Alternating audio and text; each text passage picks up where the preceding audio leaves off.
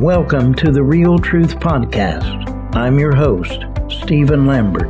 In an hour when deception and apostasy is rampant on earth, the need for proclaiming the real truth has never been more desperate. Jesus prophesied, An hour is coming and now is, when the true worshippers will worship the Father in spirit and truth. For such people, the Father seeks to be his worshippers. God is spirit and those who worship him must worship in spirit and truth. Proclaiming the real truth of the written and Rhema prophetic word of God that he is revealing in this hour concerning the church Jesus is building is our goal. Affecting real change in the hearts and minds of believers in Christ in order to fulfill the purposes and plans of God is our purpose. At the very core of hyper authoritarian doctrines and practices is religious enslavement. Moreover, let us be clear that religious enslavement is witchcraft, aka sorcery. Thus, it follows then that hyper authoritarian doctrines and practices are, at bottom, witchcraft. And that assessment is not at all an extrapolation but is based on the intrinsic nature of the teachings. Moreover, it is hardly necessary to point out that witchcraft is something of the devil's domain and not God's. It is this reality that makes these teachings and the practices they promote so decidedly aberrant, as well as repugnant to those who are cognizant of it. Though it be so that these doctrines and practices amount to witchcraft, the problem is they have already been infused into and become an integral part of the doctrinal and structural system of a large segment of the charismatic Pentecostal body of Christ. Thus, the majority of charismatic Pentecostal believers who have been deluded into accepting the validity of them would have extreme difficulty in understanding and accepting that they are scripturally invalid and amount to witchcraft, despite the absolute veracity of both of those assessments. Indeed, the very fact that it has been an otherwise legitimate and normative Pentecostal and Neo Pentecostal, charismatic, Word of Faith movement, and Third Wave at all churches that these occultic doctrines and practices have been taught and instituted has itself augmented their obscurity and continuance.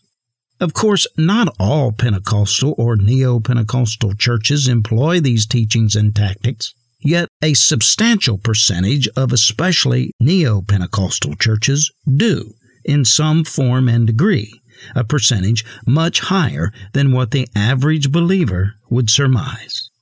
In all fairness, I must say there no doubt are some leaders who have accepted and instituted these doctrines and practices in their churches in sincere naivety and ignorance without totally comprehending their full import and impact. Many of those cases are the result of those leaders having blithely cloned their ministry structure after someone else's with whom they were associated, affiliated, or simply impressed.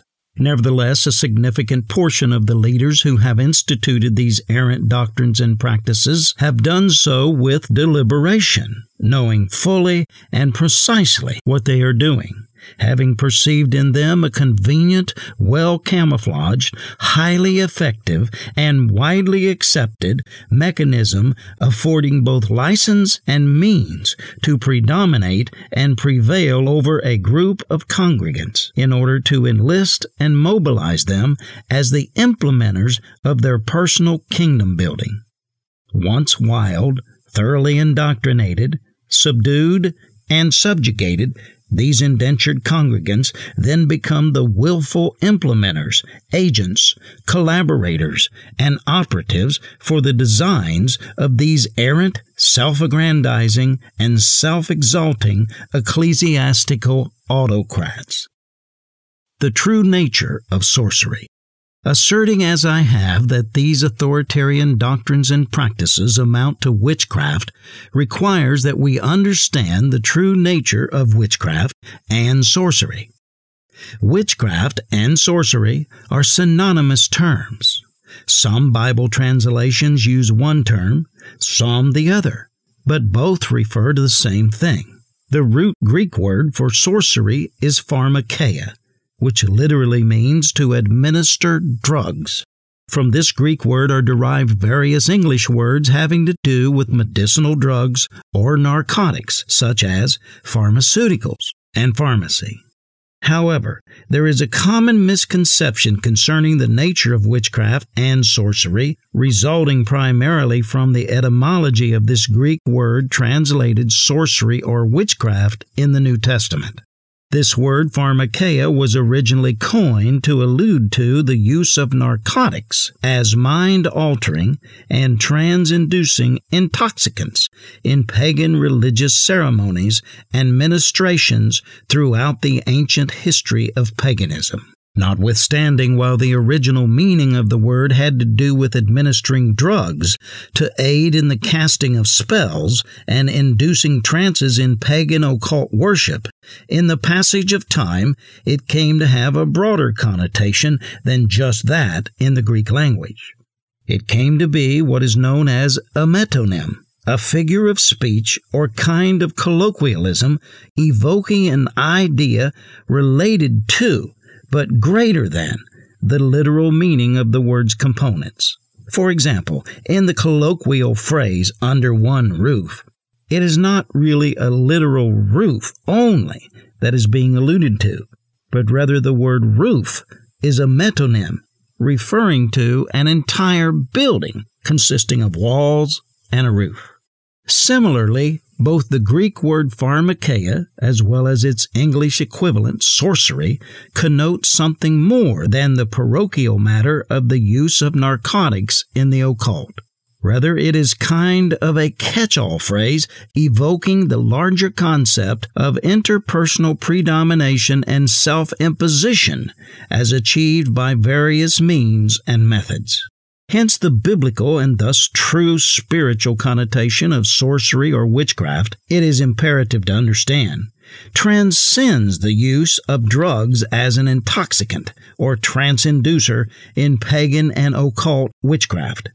Biblical sorcery and witchcraft centers more on the specter of people manipulating, dominating, controlling, and captivating other people, whether by supernatural, that is, demonic, or simply natural, that is, human means. To put it another way, while the original meaning of sorcery or witchcraft had to do with the casting of spells or the inducement of trances in paganism and the occult, the biblical usage of these words includes psychological means and methods of usurpation and imposition over others as well. For the truth of the matter is that the drug that is used to cast a spell over someone is not always a narcotic. There are also a host of psychological means and methods that, especially with the assistance of demons, are just as trance inducing, compelling, and effective. A spell is not just a state of intoxication induced by a narcotic.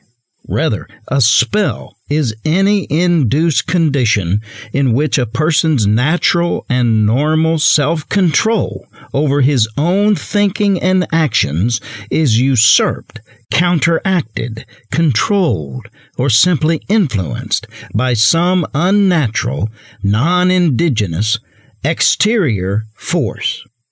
However, the ultimate force behind spells and trances, regardless of the agent, means, or method by which they are induced, is demons and the devil.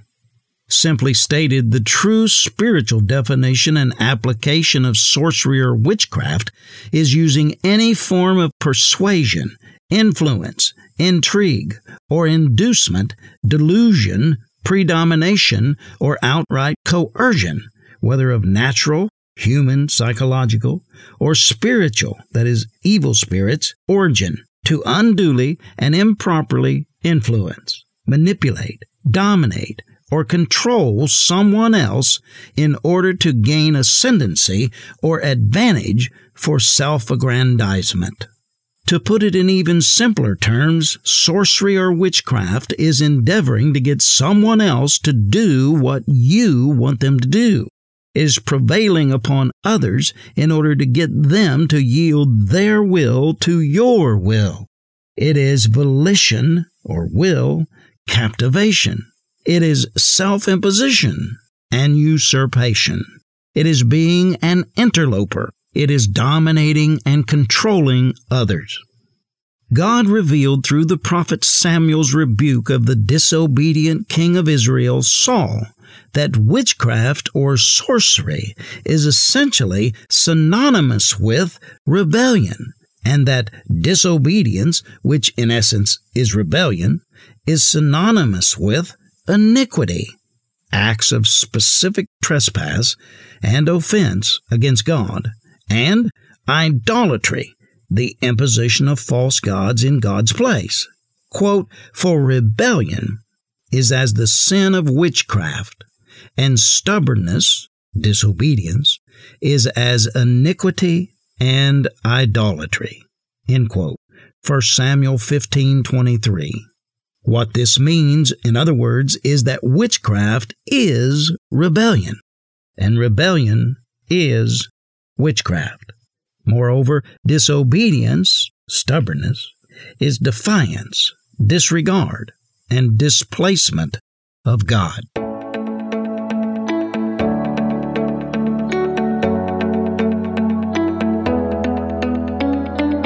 Are you enjoying this podcast?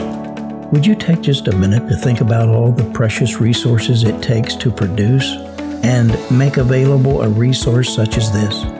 Time, talent, thinking, planning, preparing, studying, writing, editing, organizing, recording, audio editing, a multiplicity of post production and publishing tasks, and on and on it goes. The big professional news and media companies employ 10 to 20 people to produce a presentation such as this podcast at a cost of hundreds of thousands of dollars. If you enjoy the program, would you be so kind as to take a minute and pray to ask God if He would have you lend a helping hand our way in the form of financial support? In about 30 seconds, you can donate at paypal.me forward slash SLM Inc. Again, that's paypal.me forward slash SLMINC to make a donation of any amount. Your gifts would be so greatly appreciated and used for the glory of God in the production of this program. Thank you, and may the Lord bless you abundantly for your generosity and graciousness. The means and methods of sorcery. Now, that is the nature of sorcery and witchcraft. But let's examine now the various means and methods by which sorcery and witchcraft can be affected. Sorcery can be affected either by natural, human means or by supernatural, demonic means. Supernatural means are those means and media involving explicit inducement and abetment by demons. It entails any and all of the manifold satanically perpetrated occult methods and modes that exist, which range from sensual or sexual seduction to voodoo, from seemingly innocent child's play with a Ouija board or an eight ball to seances and consulting mediums, from casual and supposedly for amusement only reading of newspaper horoscopes to overt, bona fide Satan worship. All of this kind of sorcery and witchcraft is included in the biblical attribution of divination. Satan has thoroughly infiltrated this kind of divinational influences and devices into virtually every segment and element of human society and life. Though this interpersonal predomination is sometimes effected through these supernatural means, and witchcraft and sorcery is generally associated with satanic activities. It is vital to understand, however, that to engage in sorcery and witchcraft does not require the involvement of supernatural power from demons. Rather, it can also be affected through merely natural, human means emanating out of the human spirit. The unregenerate human spirit, permeated as it is with the carnal, sin nature of Satan, intrinsically certainly is sufficiently evil prone and evil proficient in itself to devise and implement devices of unauthorized control over others on its own without any assistance of demon spirits. In the creational order, only the divine spirit, nature of God, transcends the human spirit. And being made in the image of God, the human spirit has some capacity for creativity, though it is limited specifically to the natural realm. Interpersonal predomination emanating from the human spirit is the natural human means of sorcery. Natural human means would include a wide variety of interpersonal machinations and mechanisms operated in the psychological realm.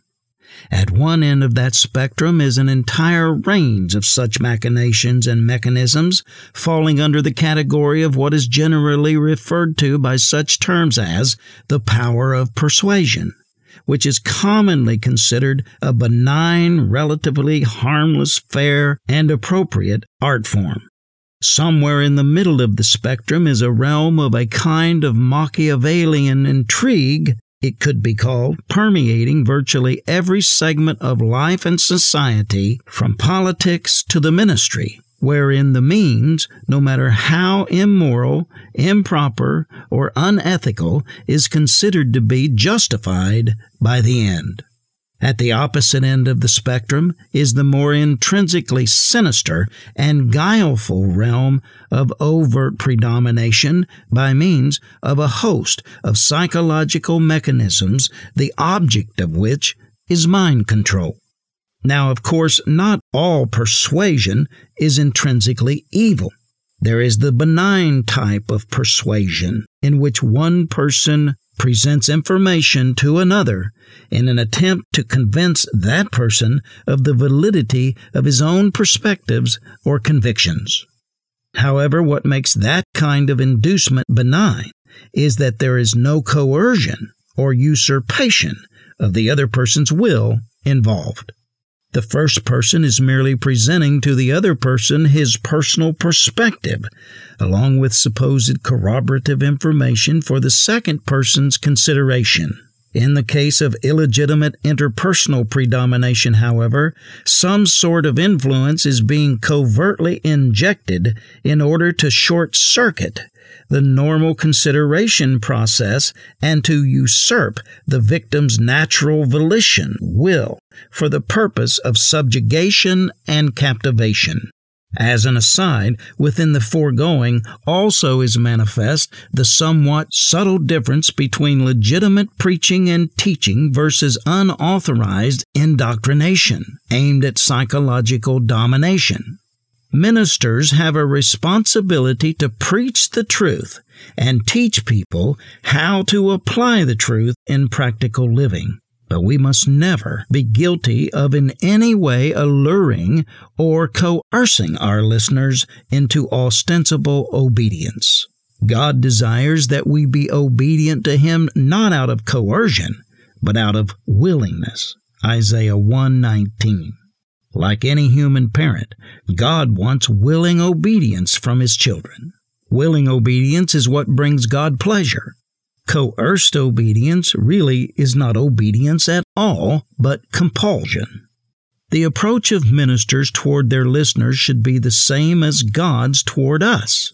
We can enjoin, exhort, and evangelize, that is, call people to God, but we must never coerce or compel. In essence, what this speaks of is what indeed is the very heart of sorcery the matter of volition. You're listening to the Real Truth Podcast. Other episodes of the podcast can be found at realtruthradio.com.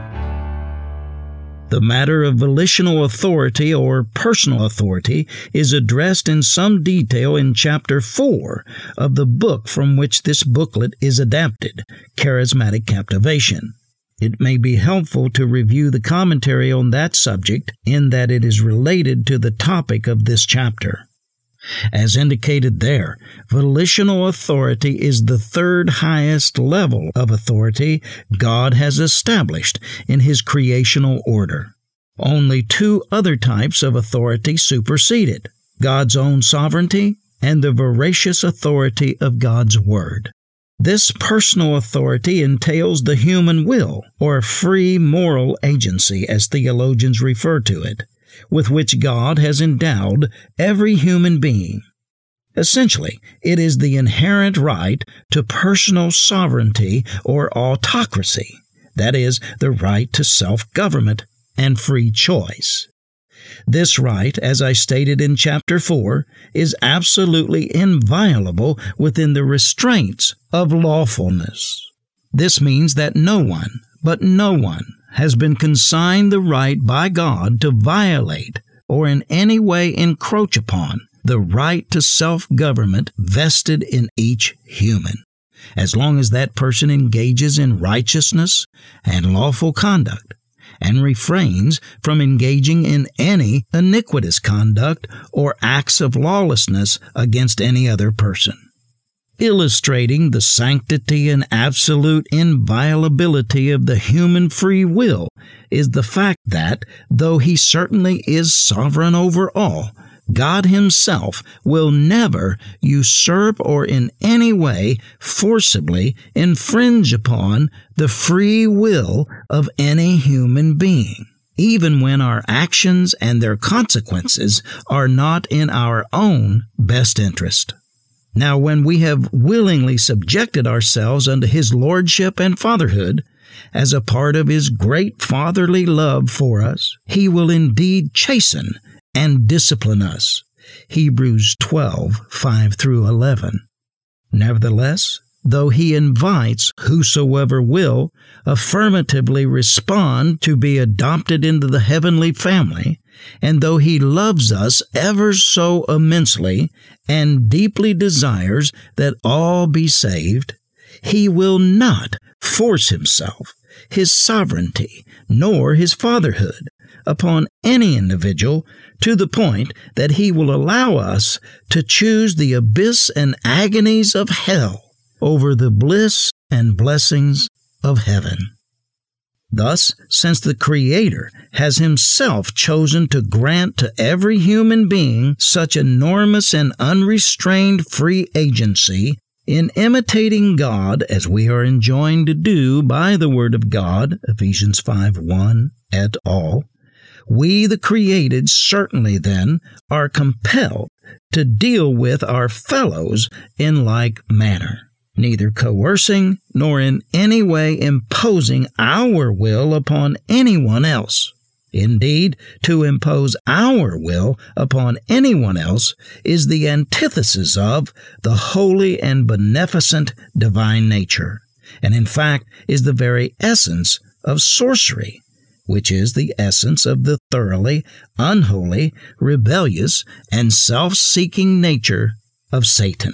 Hello, this is Dr. Stephen Lambert, the author of the book Charismatic Captivation, and several other books dealing with topics vital to believers' lives. Charismatic Captivation is one of the most important books you'll ever read in your entire lifetime.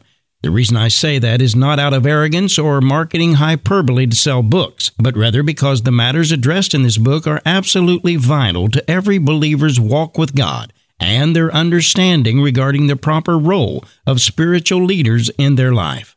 Multitudes of true and trusting believers around the world are at this very moment ensnared in the virtually invisible web of religious captivation and don't know it. What I mean is that these sincere followers of Christ are unaware victims of authoritarian abuse, psychological enslavement, and financial exploitation perpetrated under the heavy hand of hyper-authoritarianism. That is to say, that their spiritual leaders are dominating, controlling, manipulating, and exploiting them for their own personal gain and to build their own private kingdom, which they call a church or ministry, but really is merely their own private business and source of personal income. The question is Are you or a loved one or friend one of the many victims of this insidious form of psychological abuse? Well, I wrote Charismatic Captivation so that you can know for certain if you are one of the many victims worldwide. For some 20 years prior to writing this book, my ministry was adversely impacted by the far reaching tentacles of dominating and controlling church leaders because of my steadfast resistance to and outspoken criticism of the pyramid like multi level downline system that proponents of these false doctrines and practitioners of the resulting corrupt ministry model were constructing within many segments of the church around the world. I've remained undaunted, unbowed, and undeterred with regard to my opposition to these satanic fallacies and have continued to teach the real truth of what God says about these matters in His Word without regard to cost. I just believe that someone must be willing to stand in the gap and battle against the forces of hell in such matters. It was out of my battles against this destructive deception that God led me to write this book as a medium through which He could set the captives free from the bondage of authoritarian abuse and exploitation. And since its release, multiplied hundreds upon hundreds, probably thousands, have indeed been set free as they read the inspired and anointed message the Holy Spirit communicated through this volume to the victims He so desperately wants to liberate. In charismatic captivation, I deal with the false teaching behind this dastardly and deadly deception. Enumerate 33 signs and symptoms of spiritual abuse to look for, uncover the 12 common control mechanisms controlling leaders employ to captivate their victims, and reveal 15 R's of recovery from authoritarian abuse. The biblical steps victims must take to truly recover from the psychologically traumatizing and spiritually devastating effects of religious domination and control by spiritual leaders. The message of this book did not arise out of anger, but rather a desire to set the captives free. This is not a personal matter. Satan is the adversary and author of these doctrines of demons. So the battle is not against flesh and blood, but evil spirits. So there's not one hint of charismatic bashing or any other kind of disparagement within the pages of this book. The fact of the matter is, I myself am a charismatic minister. The message of charismatic captivation is one of spiritual warfare. It's all out war against an unrelenting and dastardly adversary whose goal is to steal, kill, and destroy. Warfare is not for wimps or the weak. Wars are not won by weak kneed warriors or mamby pamby Caspar Milquetoast Christianettes. The kingdom of heaven suffers violence, and the violent take it by force, said Jesus. If you have any suspicions at all that you or someone you love or care about is a victim of authoritarian abuse, don't even think about it anymore. You need to order your own personal copy of Charismatic Captivation today without any further hesitation. So don't delay. Order the book that has set hundreds of captives free around the world today. You'll be glad you did. So again, don't delay. Place your order today. Learn more at charismatic-captivation.com. Charismatic-captivation.com. Thanks for listening to this episode of The Real Truth. I'm Stephen Lambert. Please subscribe to the podcast, share with your friends, and visit realtruthradio.com to join our mailing list. Be sure to tune in to the next edition of The Real Truth. Until then, this is Stephen Lambert reminding you that with God all things are possible, and all things work together for good to them who love God and are called according to his purpose.